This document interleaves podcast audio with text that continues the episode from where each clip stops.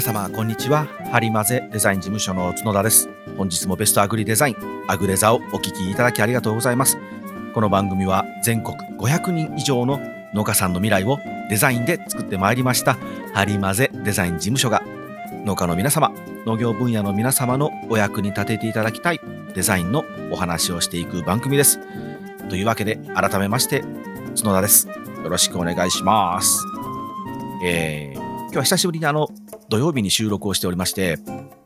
あの昨日の、大体、あの、毎週金、毎週か、ちゃうか、各週か、え金曜日にですね、あの、もう一つ、ポッドキャストをですね、あの、僕の雑貨屋の友達と、えポッドキャストをやってるんですけど、あの、セブンドアーズレディオプラス M っていうのをやってるんですけど、大体ね、そ金曜日の、え、夜にですね、二人であの、あいつの雑貨屋さんに行ってですね、収録してるんですけど、まあ、結構喋るので、あの、その金曜日に喋った後にこの土曜日にアグレザを取ると、大体僕ちょっと喉が枯れてるので、なんか声がですね、いつも自分で聞き直してて、あの、ガラガラやなと思いながら聞いてるんですけど、皆さんちょっとお聞き苦しいところもあるかもしれませんけれども、あの、お許しくださいね。と、えー、っと、告知ですね。告知、これもう宣伝ですね。ただの宣伝なので、あの飛ばしてくださいね、皆さんね。なんか、毎回持ちネタみたいになってきましたね。持ち、持ち逆化してきたんですけど、そうです。例の、あれです。はい。農業ウィークですね。もうこれ出るまで言いますよ。あ、そうだ。10月終わっても、あの、年明けの大阪、インテックス大阪にある農業ウィークの春にも出ますので、まだそこまで言い続けますので、皆さん、ほんと飛ばしてくださいね。はい。えっと、10月ですね。10月の13、14、15、えー、幕張メッセでですね、開催される農業ウィークにまた出展いたしますので、うん、ここ最近ね、あの、うちのスタッフさんともまたもうぼちぼちと、えー、ブースをどうするかとか、えー、どんな感じにしますっていうのをですね、早めにあの、えー、決めないといけないということで会議をちょこちょこしてるんですけど、まあ、というのもあの、ブースの申請とかね、書類の申請とかをこう、早めに農業ウィークさんにお伝えしなきゃいけないんですけど、まあ、大体いつもこうギリギリ、ギリギリになってしまうので、あのそろそろやってくださいね、そろそろやってくださいねというメールが届いてですね、え昨日もなんか農業ウィークさんが電話かかってきてたみたいなんですけれども、はい、早くしますので、あの、もうちょっとお待ちください。だ誰に言ってないって話ですね。えっと、うん、あの準備結構しております。えー、まあ、あの、一応商談会という、展示会というか商談会なので、まあ、商談しましょうねというあのイベントなんですけれども、うん、あの、商談っていうよりは僕ら、あの、できるだけます、ご相談対応というか、相談会みたいな感じ、商談会じゃなくて、相談会、ご相談会みたいなイメージで僕ら捉えてますので、あの、別にそのお仕事にならなくても全然結構ですので、何でもこう質問があれば、今こんなデザインツールですね。パッケージとかシールとかラベルとか、あと箱に入れてると鉱物とか、で、段ボールとかをね、持ってきてくださいっていうのもちょっと大変なので、もう、あの、携帯でパシャッと写真撮っていただいても結構ですので、あの、こんなん今使ってるので、どう思いますかって見せていただいても全然結構ですので、何でもまた、あの、相談に来ていただけたら、はい。まあ、遊びに来ていただけたらですね、あの、僕、基本3日間ずっとブースにいますので、あの、あ、一応、えー、13日の、えー、お昼12時半から1時半までの1時間だけはあのセミナーに登壇させていただきますので、その間だけ僕いないので、あの、セミナーに来ていただけたら、これあの、毎回言ってますけど、あの、お金かかりますので、で、VIP の招待状、VIP 招待状は僕から発行できるようですので、あの、これがあれば、あの、セミナー一つだけ、ただで、えー、聞けますよっていう招待状なので、あのー、4000円とか5000円いらなくなりますので、あの、ぜひお声掛けいただけましたら発行させていただきますので、はい、遊びに来てくださいね。ちょっとね、毎回言ってますけど、コロナがあれなんですけれどもね、あ、皆さんワクチンどうされました？えー、僕、えー、このおしゃべりしている次の日ですね、明日、えー、2回目打ってきますので、ワクチントークをまたどっかでしましょうか？もういらんか。いらないですね。あ一発目は全然何もあの何もなくですね、えー、全然ピンピンしておりましたけど、2回目がどうかなと思いながら、はい。そして、えー2万回再生ありがとうございます。プレゼント企画ですね。あの企画もですね、着々とあの進んでおりまして、で、10名の方から、あのー本当にあのありがとうございます。ご応募いただいて、で、まあね、3名のところに行かせていただきますっていうことでですね、あの、ちょっと今回は、あの、本当に申し訳ないけど、残念ながらっていう皆さんにもですね、なんか本当に逆になんか、うん、あの、申し訳ないなと思いまして、で、なんて言うんでしょう。それを、ね、なんとかしたいなって思ってしまうと、じゃあ何のためのあの3名の枠やねんって話になってくるので、これちょっとこれは、これもどうかなともちょっと思ったんですけれども、まあ、あの、当選していただいた3名の皆様は、あの、がっつりと、あの、お伺いさせていただくということで、で、あの、まあ、ちょっと今回は申し訳ありませんっていう、この他の7名の皆様にも何か少しちょっとフォローをしたいなと思いまして、で、実はあの、個別でもうちょっとあの、いろいろポツポツとお話もさせていただいてるんですけど、ちょっとね、あの、超超遠方の方はですね、なかなかあの、ちょっと今回は本当にあれなので、次の機会に、多分ね、またね、あの、本当に言うてる間に、言うてる間ってわかりますか？あの、い言ってる間に、あの、もう、もう、キンキンにですね、多分、何らかしらのまたします。っていうぐらいの再あの再生回数になってきているので、ありがたい話に。はい。で、その時には、まあ、あの、ちょっとシード権といいますか、まあ、あの、優先的に、そして強制的にもう行きますという形にさせていただきますので、で、まあ、遠方の方はですね、で、ちょっとこの和歌山から近い方はですね、あの、もう少し何か違うことを考えたりとか、で、あと、ちょっとこう、言葉があれなんですけれども、あの、ついでに、たまたまたま、あの、近くに行くことも実はある、あるっていうかありまして、で、そのちょっとこう、あの、皆さん、あの、あなたのちょっと近くに行くことがこの日にあるので、ちょっとこの日のこの時間だけですけれども、ピンポイントで申し訳ないんですけど、もしお会いできたらどうですかっていうお話を実はもうさせていただいて、もうあの、早速ちょっとお二人にはもう合わせて、あの、お会いしたんですけれども、はい。えーっと、本当たまたまね、あの、ちょうど、あの、行く用事がありまして、で、ちょっとこう、時間もあのピタッとあったので、本当にあの、お二人とも1時間ずつぐらいでしたけれども、もう弾丸でしたけども、ちょっとお会いしてお話しさせていただきました。ありがとうございます。急に行きますと言って申し訳ないんですけど、はい。というわけでですね、ななんとかあの、せっかくね、反応していただいた方には、ちょっとでも、あの、お礼というかお返しをしたいなと思いまして、うん、あの、考えておりますので、はい、よろしくお願いします。でですね、いつも忘れてしまうですね、あの、皆さん、あの、シャープアグアグデザでつぶやいていただいてる、あの、メッセージといいますか、よいしょ、コメントといいますか、SNS でつぶやいていただいているものをですね、少しまたご紹介してお礼を言いたいなと思ってるんですけど、よいしょ。えーっと、時系列がまたむちゃくちゃで申し訳ないんですけれども、えーっと、まあ、お名前とか伏せておきましょうかね。えー恐怖フォントの、あの、フォントの時ですね、あの、恐怖、ほんまに、あれ、恐怖、恐怖フォントっていう名前じゃないので、正式名称はちょっと僕、あれなんですけど、もう本当にあの、恐怖のフォントですね、なんかおどろ、おどろしいのを使ってですね、えーっと、箱、段ボールの箱に印刷されてるのを見てですね、あの、この方が、えっと、このフォント、私が小さい頃からずっとこれなのよねって、本当になんでこれなんかっこ笑いっていう感じで投稿していただいてますね。段ボールに、あの、恐怖フォントを使ってですね、土地の名前を書いてるんですけれども、まあ、函館育ちって書いてあるんですけど、函館育ちって感じですよね。うんなんでそんなヒュードロドロ系やねんって感じなんですけど、やっぱりなんかこう、筆文字というか、あの、なんかこう、親近感というか、ぬくもりを出したいなと思ったんでしょうね。このあの箱を作った方は。でもまあ、フォントのチョイスが間違うとると。ね、まあ、これ一個、本当フォントってね、本当フォントってまだ言ってますね。本当にフォントはですね、あの、チョイスが間違えると、欲しかった効果が全く出ないので、また、あの、フォント、あ文字のところのアグレザー、このアグレザー聞いていただけたらと思います。はい、ありがとうございました。えーっと、あの、キノコハウス、平本さん、いつもありがとうございます。もう、あの、レギュラーですね。この番組の。ありがとう、ありがとうございます。いつかお会いしたいな。えーっと、ネーミングは、の件にも反応していただいてありがとうございます。で、えーっと、もう、もう僕の趣味に走った徳川家康の時にも、あの、反応していただいてありがとうございます。本当に。うん。あの、家康、歴史好きな方とこの間喋ってたんですけど、その旗差し物をそんな感じで見たことないなって言って結構感動していただいてましたし、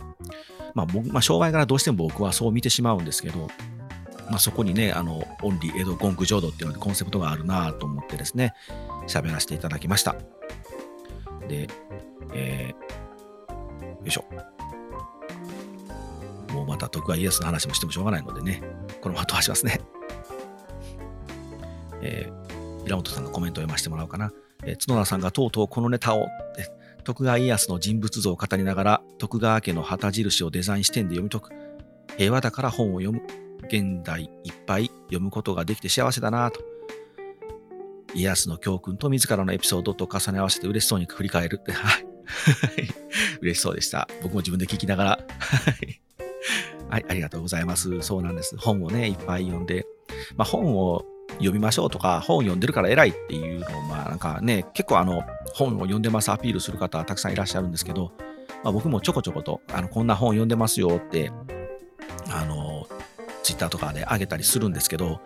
まあ、あの読むから偉いってわけじゃないんですけど、読める環境にいれば読んだ方がプラスになるかなっていうのは僕はいつもね、ちょっと思ってまして、で、実はですね、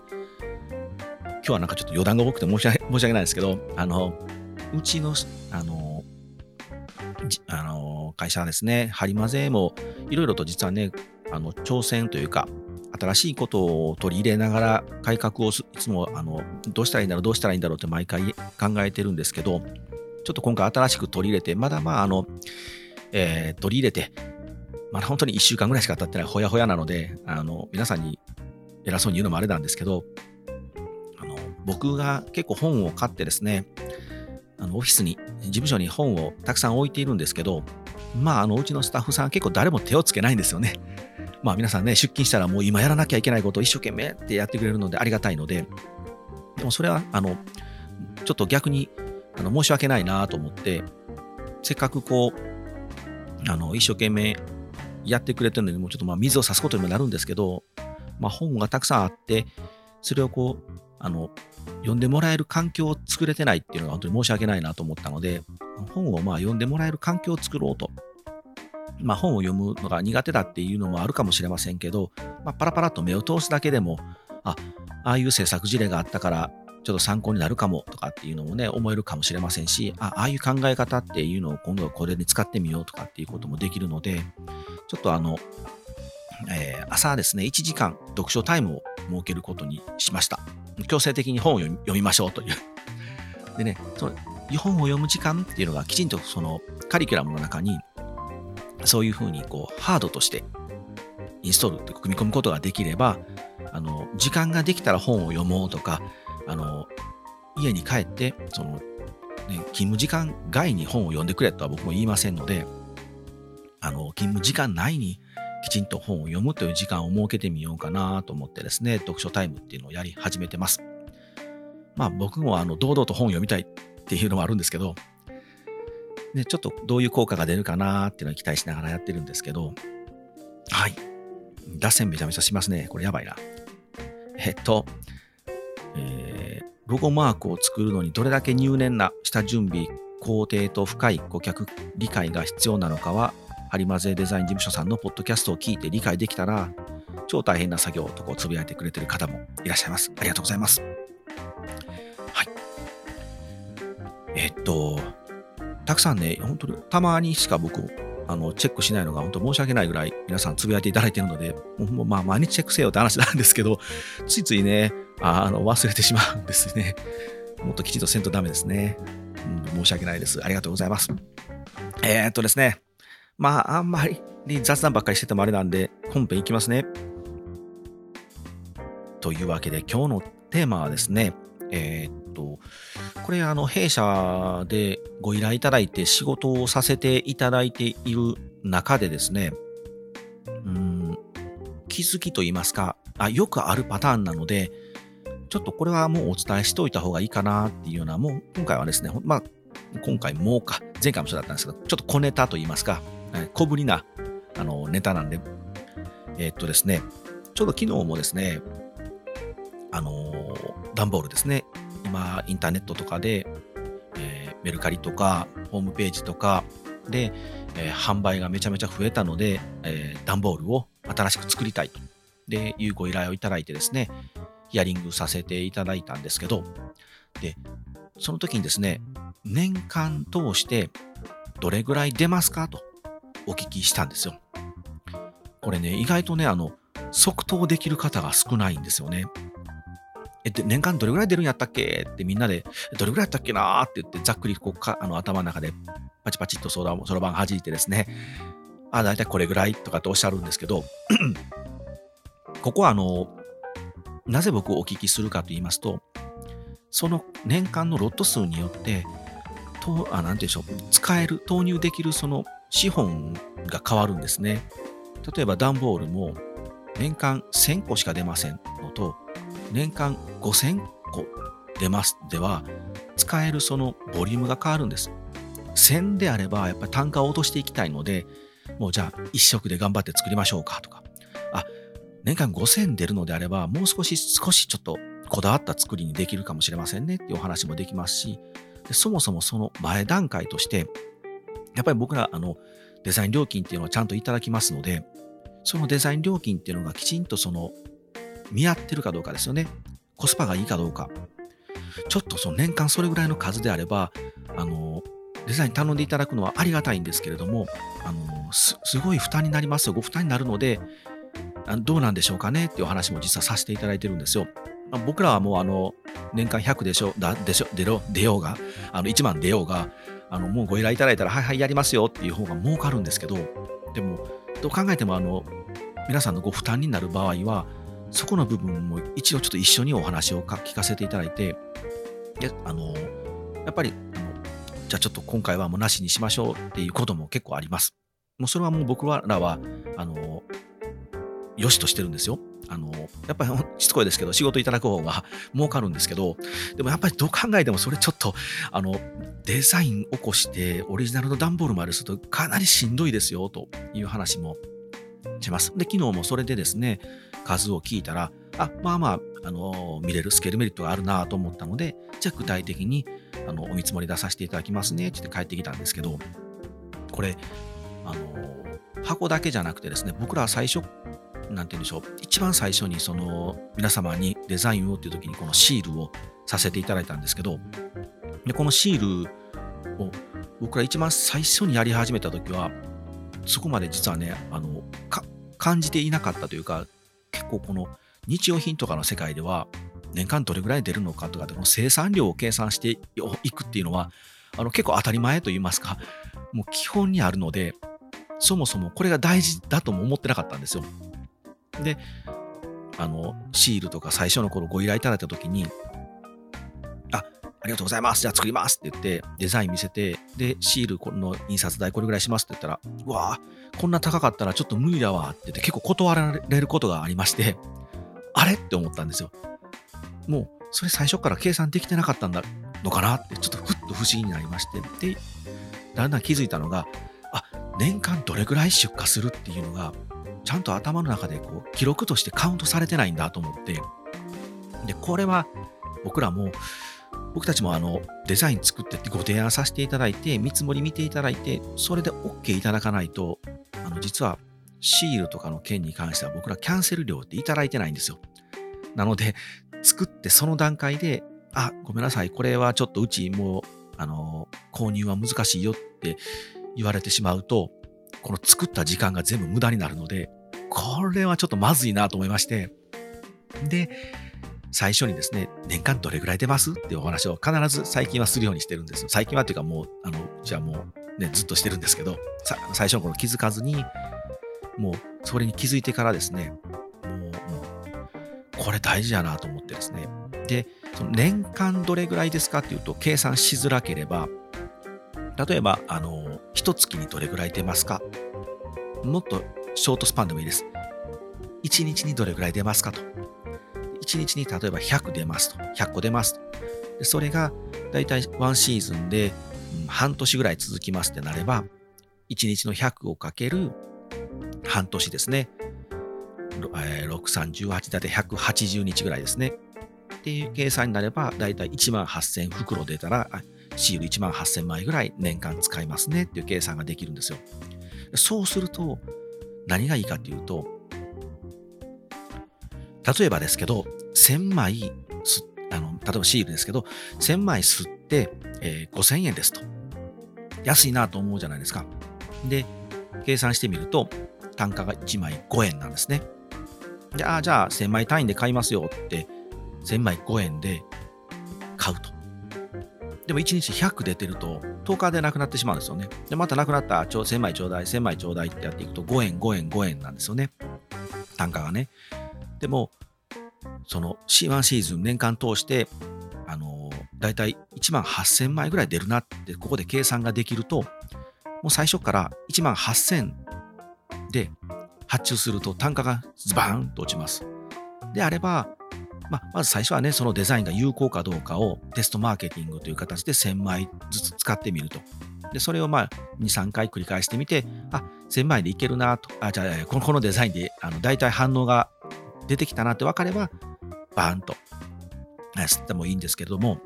でも、そのね、計算がちゃんとできて、その、一旦まずテストで1000枚ずつ使ってみて、後で大量にロット発注しますっていう、このこの計画ができていればいいんですけど、この計算ができていないと、もう永遠に1000枚ずつ買うんですよ。結構ね、そんな方結構多いんですよ。あの、ずっと1000枚ずつ1000枚ずつ1000枚ずつって買われてるみたいなんですけど、そうすると本当に永遠に5円なので、で、年間通して1万8000出るって分かれば、ね、しつこいですけど、単価が半分に落とせたのに、それに気づかずにずっと使ってる方いらっしゃいまして、あの、弊社の場合はもう最初から年間どれぐらい出ますかって計算を必ずさせていただきますので、絶対そんなことはないんですけど、あの、前にこのシールね、使ってたやつはこんなんで、あの、あっちで買ってて、あの、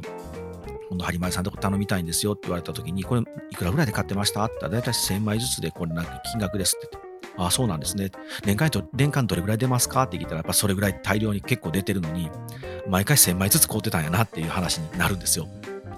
なので、年間どれぐらいの出荷量、その動きをですね、計算してください。これ、あの、とても大事ですので、で、まあ、きちんとね、あの、年間1万、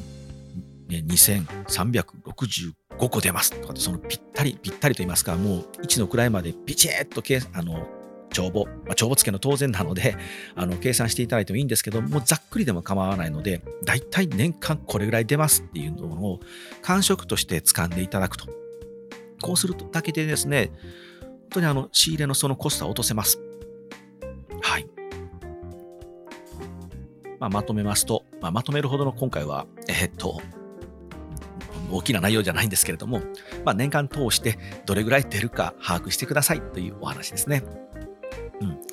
やっぱりあの、そういうね、資材費とか、あの、ランニングコストっていうのは少しでも落とせるように工夫していくっていうのは結構大事なので、